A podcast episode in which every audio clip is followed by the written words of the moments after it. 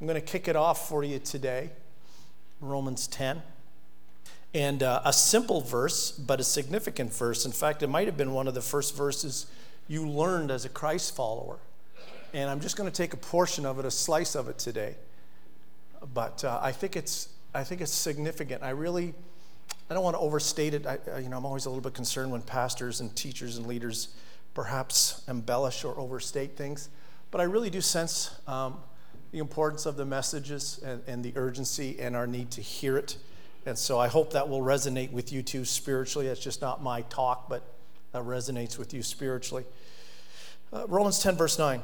If you declare with your mouth Jesus is Lord and believe in your heart that God raised him from the dead, you will be saved.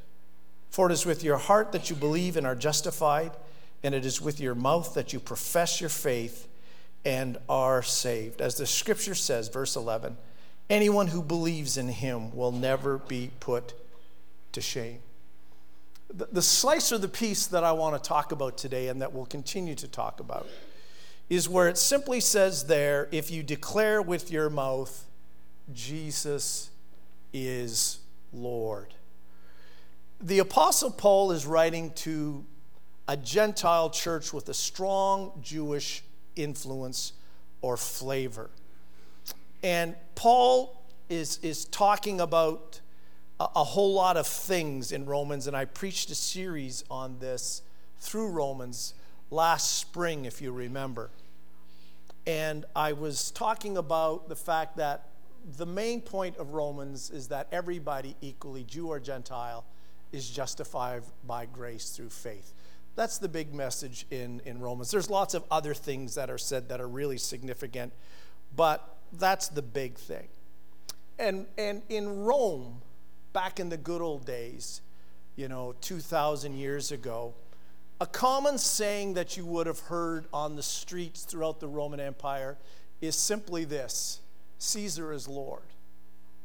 In fact, as the church begins to strengthen and the church becomes an unintentional rival to, to Caesar and to the Roman throne, there is a, a faith test that the Romans began to put on Christians, uh, officials and citizens that they thought were Christians.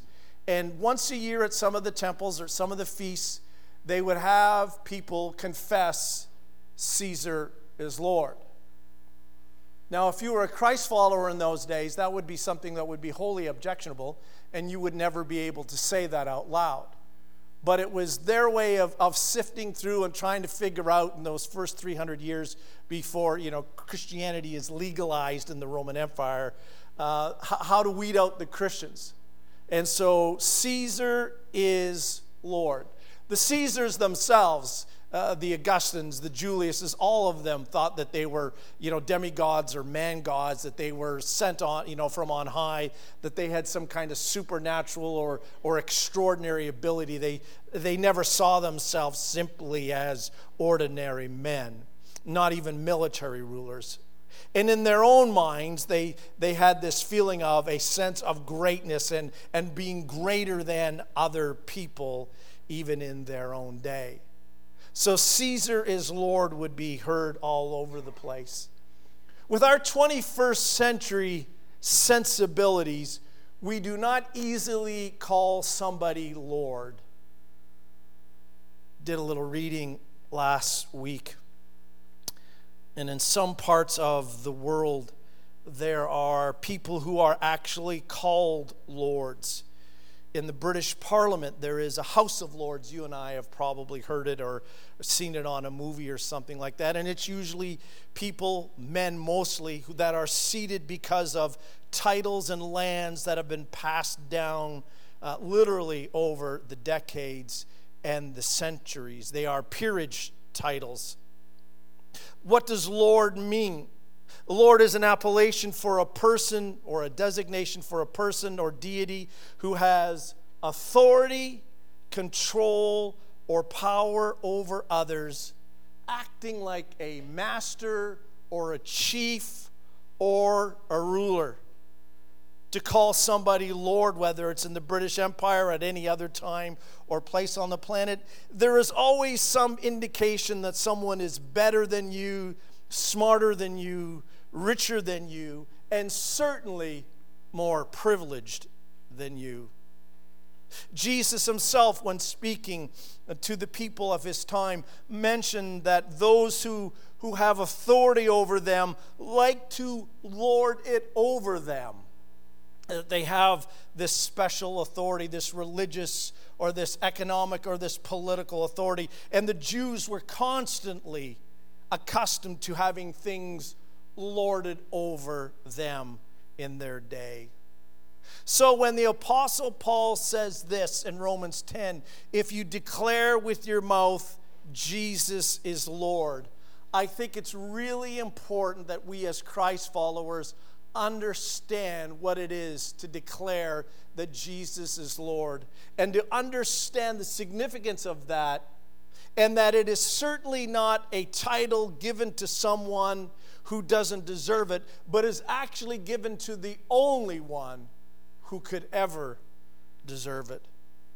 So, what makes Jesus Lord? Why does the Apostle Paul tell us to say, if we confess Jesus is Lord, we will be saved? Well, let me generalize. Let me just give you some things off the top before we, we dig into this a little bit more.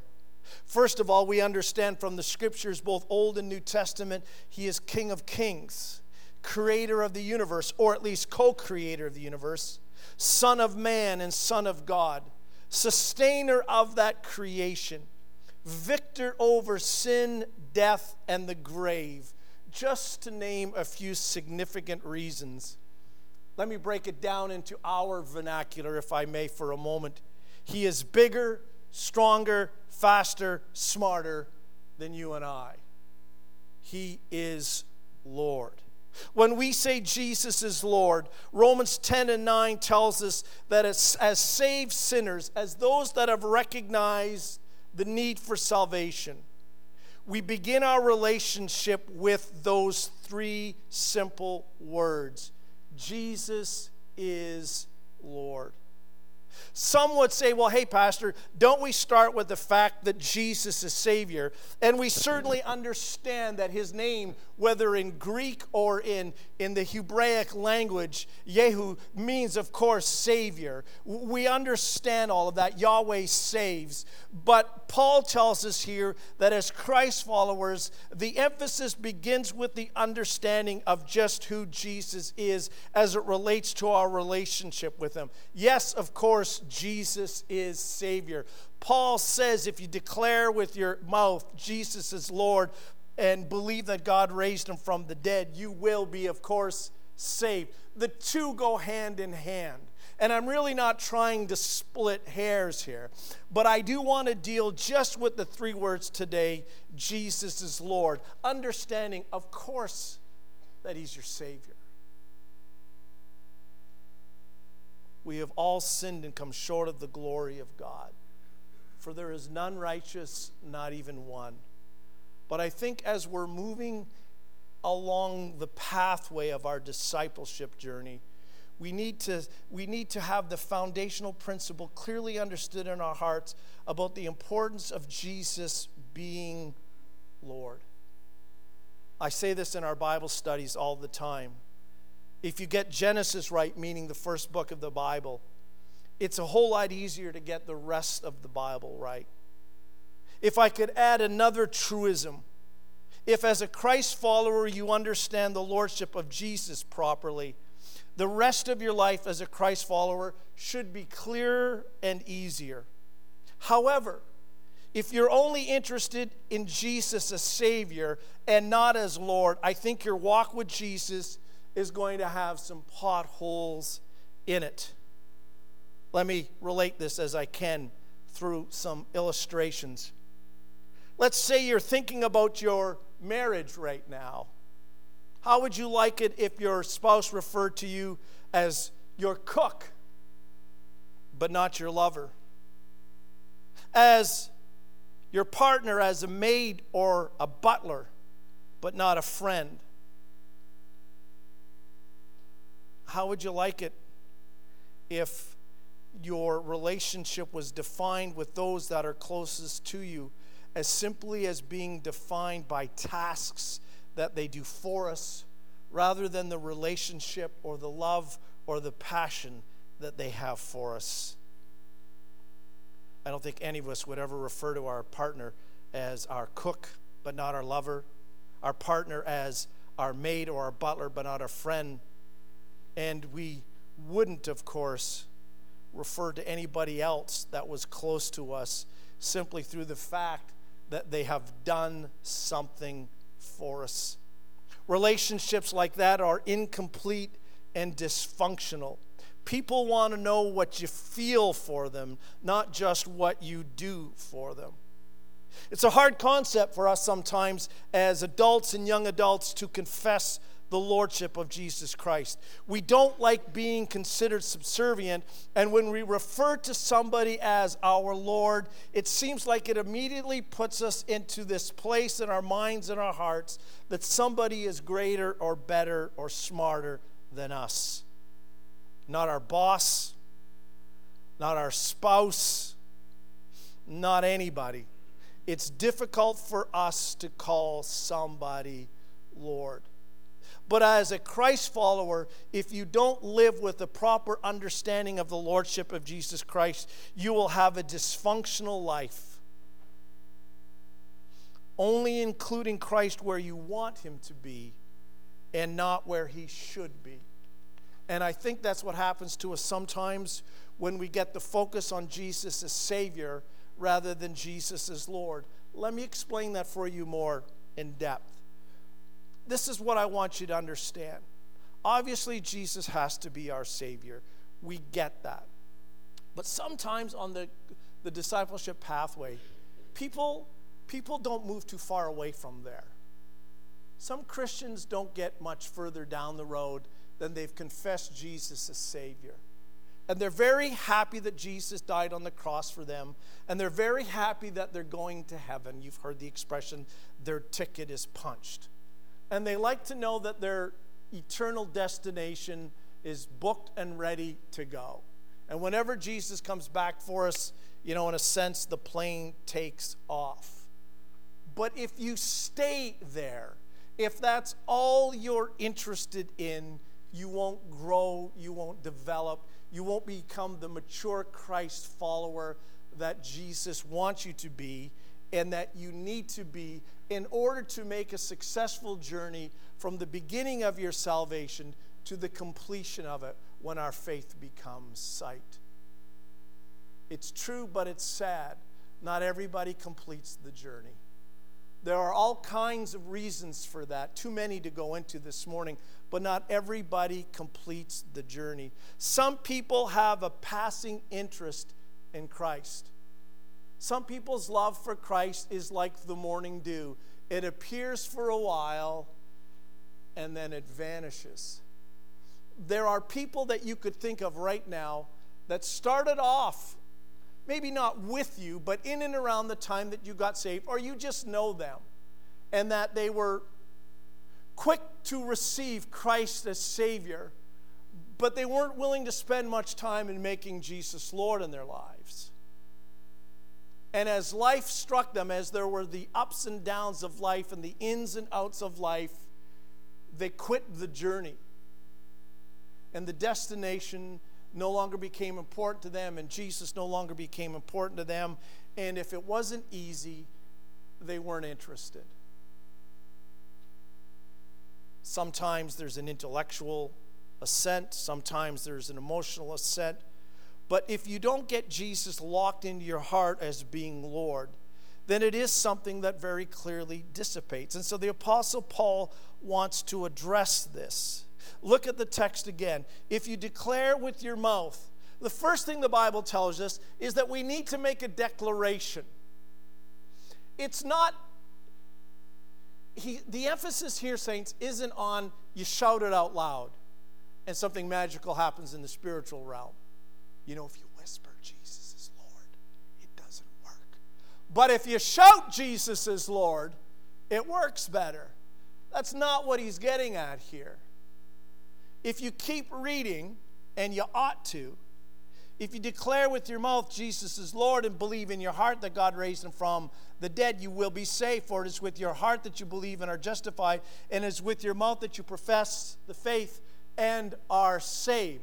So there's a few things going on here. There's an understanding in your mind, and there's a connection with the Spirit where I am a sinner and, and I need to be saved, and I can't justify myself or make myself right before God through any religious acts or anything that I do, that I must wholly throw myself on the mercy of Jesus Christ and his shed blood upon the cross for my salvation and I accept that by faith. But at the same time, there's this understanding of that I believe it in my heart and I confess it with my mouth. That, in a sense, ratifies the spiritual connection with my being, with my spirit, that this is true and real of me. I am a Christ follower, and I declare it. I don't think an undeclared faith is any faith at all. I think that's why back in the good old days, even the pagans during the Roman times knew enough to challenge the Christians to say this Is Caesar Lord or is Jesus Lord? Because they knew there was something about the confession of saying it out loud that ratified it in the Spirit. Do I really believe it or am I just along for the ride? Jesus is Lord. The Apostle Paul, in another book of the Bible, in 1 Corinthians 12 13, gives us some spiritual insight. He, he, he, talks about this that no one can say Jesus is Lord except by the Spirit of God. Now, don't over spiritualize that. An unsaved person can say Jesus is Lord. It is not saying that only a saved person can say that, it can be said out loud and mean nothing. But then there is a spiritual dimension that we go to when we are Christ followers and we say Jesus is Lord, that again locks something in in the spiritual realm in our hearts where we tell ourselves, I'm really into this guy. So let me ask you right now, before we go any further, are you really into this guy?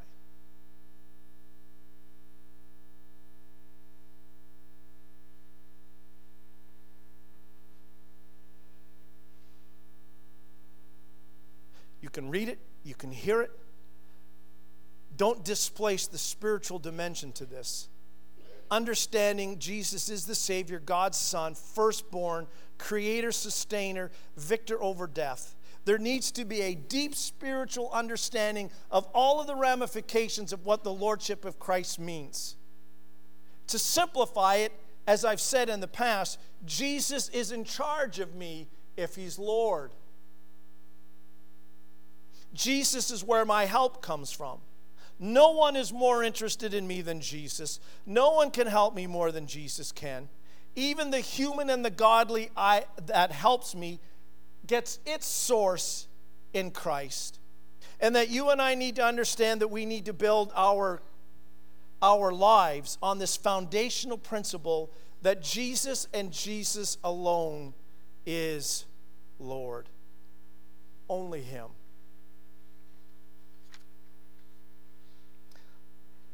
First principle of a Christ follower. Let me deal with some of these things. Well, the first principle is understanding that Jesus is Lord. The second principle is this, or if there's the first principle, part B, is Jesus is not a flake. I don't know what your view of Jesus is.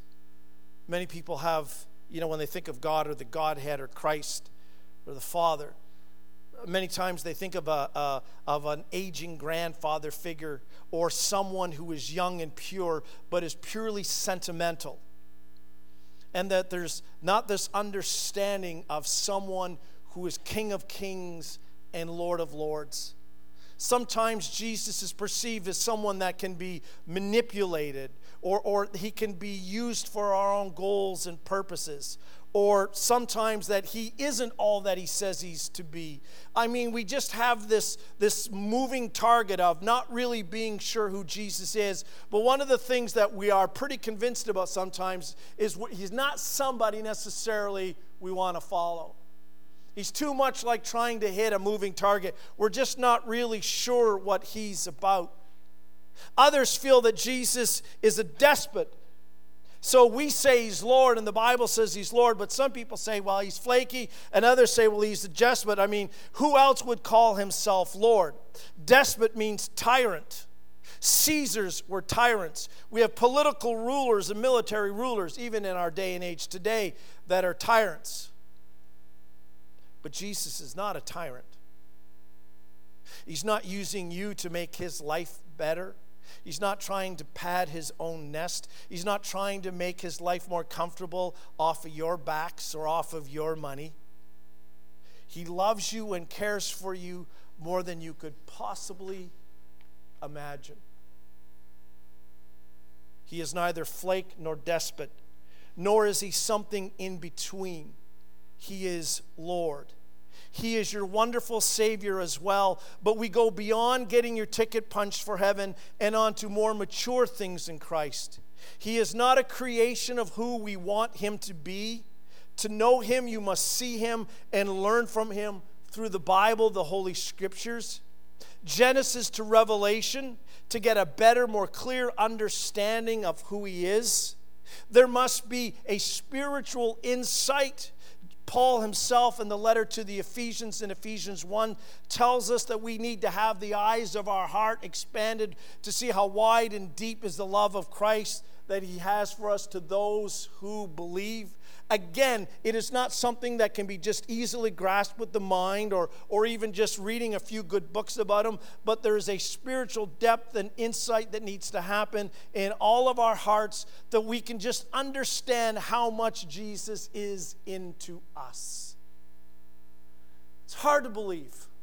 Like, we should be into Him. And we should probably be way more into Him than we are right now.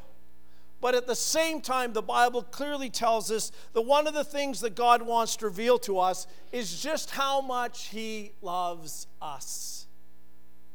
Think about that. The one to whom we are to pledge our allegiance to and to call Lord. Not because He has power, not because He has might, not because He makes us, although He could, but it's because He loves us. Why is Jesus the only one that should be and could be called Lord? Now, I thought about that.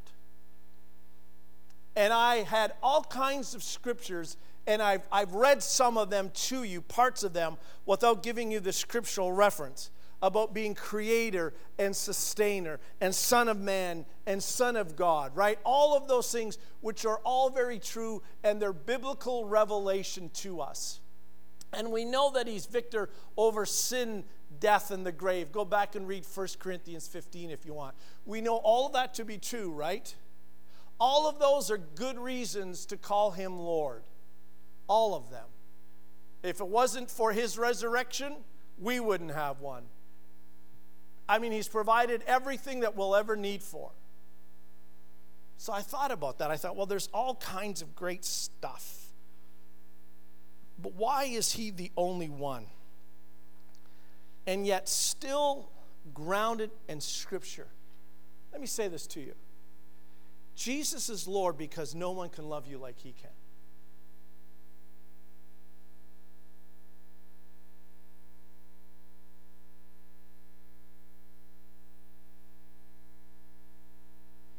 Some of us can be good parents, good teachers, good leaders, good bosses. Only Jesus can perfect being Lord. Even the best of us, we become enamored with ourselves, with our successes, with our gifts, with our talents, with our friendships. Only Jesus can be trusted with the fidelity of others. Only Jesus can love you like you ought to be loved. Other earthly leaders can be good, but only Jesus can be great. I think that's really important for us to understand as we're making our journey on discipleship. We get hung up in personalities and we follow personalities. I'm very aware that the Apostle Paul says this, and I may, ta- I may, I may go there in the scripture eventually, I don't know. Paul says, Follow me as I follow Christ, right?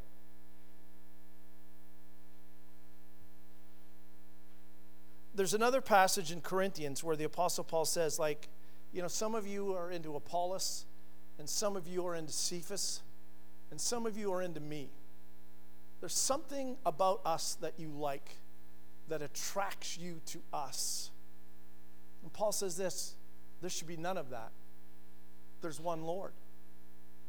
It's not about the pastors, it's not about the deacons, it's not about the Sunday school teachers, it's not about the musicians, it's not about the singers, it's not about any of that stuff. There's one Lord, and his name is, and it's his church. It's not Pastor Brent's church, it's not Pastor Adam's church, it's not Pastor Jess's church, it's not the board's church, it's not even your church. It's whose church? And it's his church because he's the firstborn. The, there would be no church if it wasn't for Jesus' death, burial, and resurrection. He is the founder of the church. The church is his body. We are part of him. We are the church, but it's his church. Whether it's this building or it's another building or it's a group of people meeting under some palm trees somewhere in a warm climate, it's all his church. Jesus is Lord. Amen? Nobody else gets that kind of loyalty, folks, from us. Nobody else gets that fidelity from us. Nobody else deserves it. Be very careful about putting your trust in flesh, said the pastor. Said the pastor. Getting all wrapped up in personalities, said the pastor and all wrapped up in people's gifts and charisma and charm and winsomeness, said the pastor. There's only one to whom you, your loyalty belongs, folks. His name is Jesus.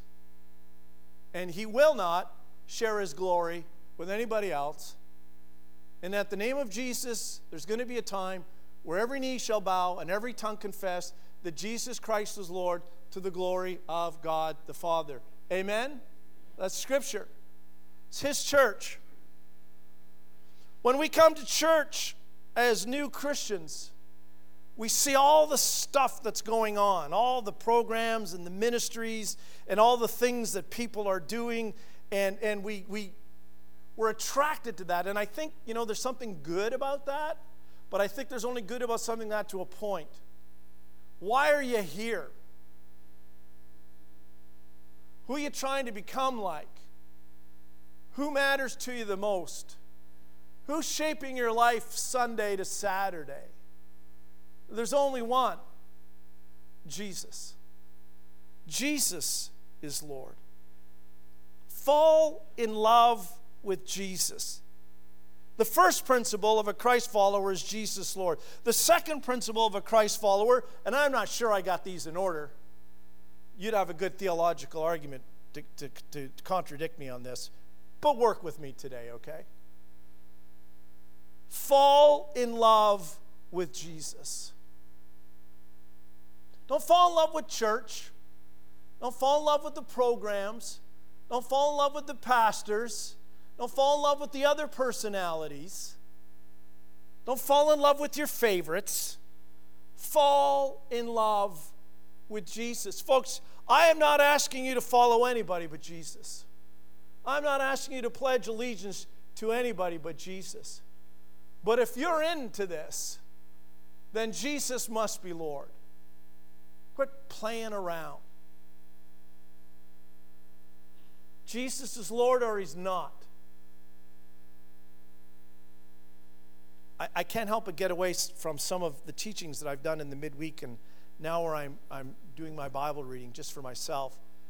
And I love the prophets, uh, the Old Testament prophets, the Old Covenant prophets talk about the people of Israel, you know, going into the forest, knocking down a tree, uh, cleaning the tree up, bringing it to a craftsperson. Craftsperson puts some jewelry and some silver and some gold in it. I mean, they do that stuff really nice. And then you go and you pick up your God at Home Depot and carry it home with you. And God says to them, like, your, your gods don't even have feet. your gods don't have a mouth that they can talk. Like, if you don't pick them up and carry them to the next place, they can't do anything for you. And God says to the people of Israel, You would rather have pieces of wood covered in gold that you spent, or silver and jewelry and some, some kind of stone that you spent out of your own, you know, pockets, and carry those gods or place them in your backyards or take them up to the high places and worship them. You would rather do that than serve me. Now, at the end of the day, just how stupid is that?